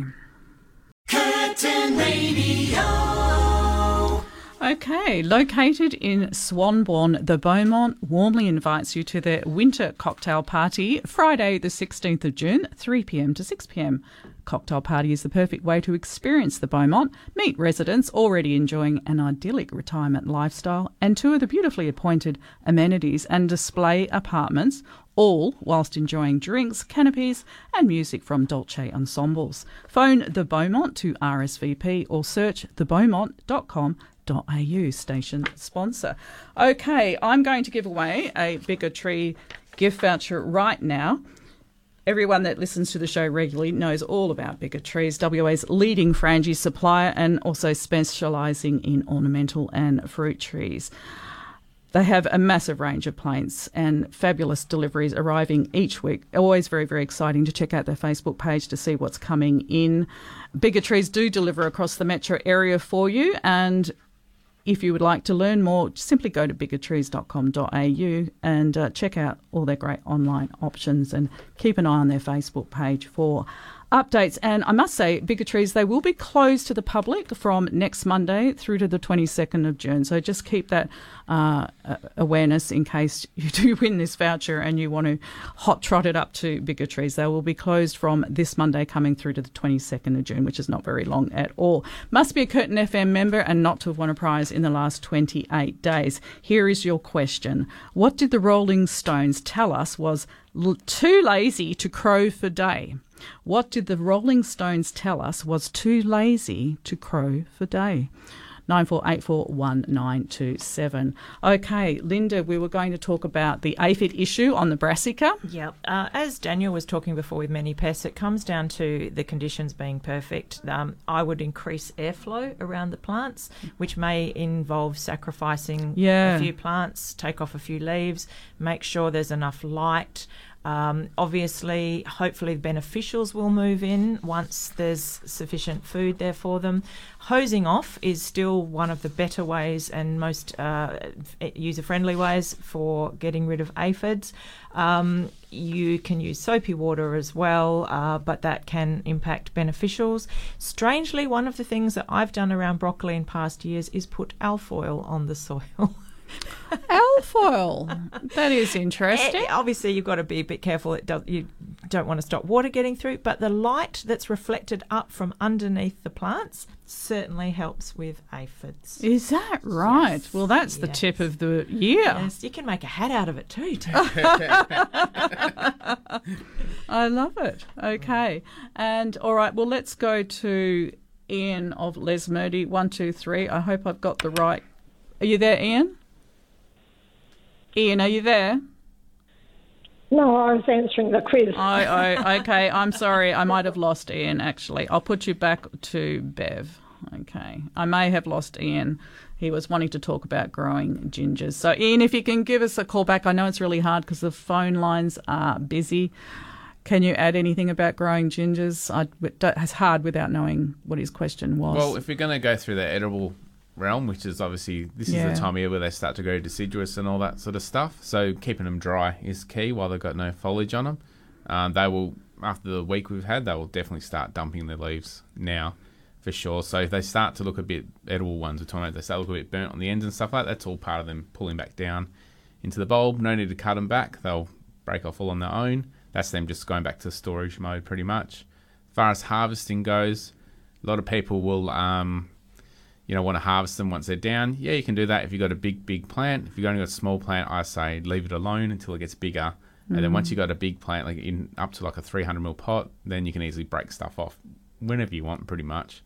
Yeah. If harvesting when they're down, you don't know what's a storage bulb and what's a growth bulb, so you've got to be very careful stripping them so they're weak again for the start of spring. Obviously, if you've got something like galangal, well, if it's a big plant, you can pretty much go for it whenever you want. It's evergreen anyway, so it's fine. Turmeric's same sort of principle. They'll be all Mhm. well and truly down by now. Mine have been down for months. and turmeric's just taken off as a health product, yeah, isn't it? yeah. Turmeric's cold tolerance definitely is not as much as the normal edible. They definitely die back sooner. Come Uh-huh. up, they come up about the same amount of time, Mhm. time, but they definitely die down a little bit sooner than the rest. Okay, well, thank you for that. And we do have a winner, George of Applecross. Congratulations. $75 gift voucher from Bigger Trees will make its way to you this week. Do let us know what you get up to, what mischief you get up to at Bigger Trees. We love to, we live through our listeners, actually. I do. Anyway, see what they do. All right, time to wrap up. It's been a, a bit of a whirlwind morning. Thank you both so very much. We've gone from subject to subject, and you've really left us with some fabulous information for the listeners. Appreciate that very much. And a reminder to listeners coming up in about two weeks' time it will be Radiothon, and Let's Talk Gardening. We have some fabulous prizes to give away for people who donate during the gardening show. And uh, I must say that Linda uh, from Green Life, sitting here right now, has uh, is donating three hundred dollars worth of gift vouchers on that day, which is fantastic. As is Trees, so our two favourite uh, suppliers looking after the garden show very well. So yeah, put that in your diary coming up in a couple of weeks' time. Radiothon on Curtin FM. Guys, thank you so much again. Appreciate. No problems Thanks at all. Wishing you both Yeah, thank you. a nice weekend. Stay warm. Don't get too wet if you can help it. It's very hard when you're gardening people, isn't it? Yeah. All right, George Minoldi is next with the classic 60s. Then we go country with Brendan T and Born in Boots. My gardenism for the morning is the soil is the great connector of our lives, the source and destination of all. Thanks for your company, everybody. Take care and happy gardening. We hope you've enjoyed listening to another edition of Let's Talk Gardening on Curtin Radio. Happy gardening.